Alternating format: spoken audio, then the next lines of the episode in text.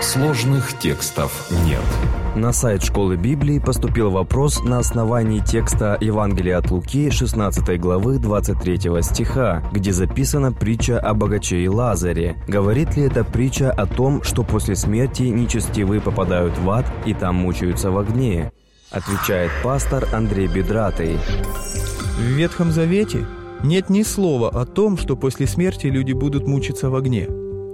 А греческое слово «ад» или его аналог еврейское слово «шеол» имеет значение просто как «могила». Там нет жизни, ни грешников, ни праведников. Но за три столетия до Иисуса с завоеваниями Александра Македонского иудеи подпали под влияние греческой культуры, в которой загробные мучения присутствовали и даже были описаны в подробностях.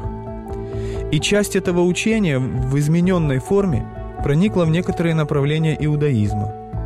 Если мы внимательно прочитаем притчу, то адское пламя и Авраам с праведниками на лоне своем находятся в аду.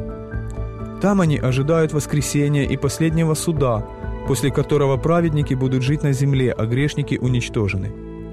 О вечных же муках речь в иудаизме того времени не шла. Второе, на что нужно обратить внимание, так это на то, что это притча. Выдуманная история, которая должна иллюстрировать какую-то мысль. Какую же мысль хотел передать Иисус? На какой вопрос Он отвечал? Слышали все это и фарисеи, которые были сребролюбивы, и они смеялись над Ним. Он сказал им: «Вы выказываете себя праведниками пред людьми, но Бог знает сердца ваши, ибо что высоко у людей, то мерзость перед Богом». Евангелие от Луки, шестнадцатая глава, четырнадцатый и пятнадцатый стихи. Вот о чем эта притча. Иисус придумал историю, основанную на мировоззрении некоторых направлений современного ему иудаизма, для того, чтобы донести мысль о вреде сребролюбия. Мы ведь тоже так делаем.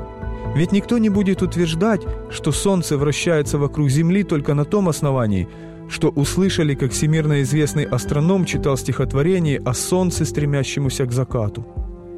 И главное, учение Иисуса о состоянии умерших видно в его учениках.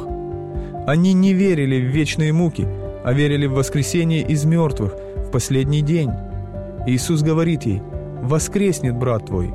Марфа сказала ему: «Знаю, что воскреснет, в воскресенье, в последний день».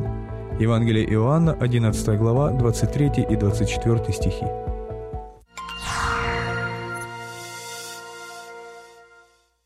Дорогие друзья, если у вас есть вопросы по библейским текстам, на которые вы хотели бы получить ответы, оставляйте их на сайте Школы Библии bible точка ю а. Подписывайтесь на наш YouTube-канал «Сложных текстов нет», чтобы услышать больше подробных ответов на непростые вопросы к Библии.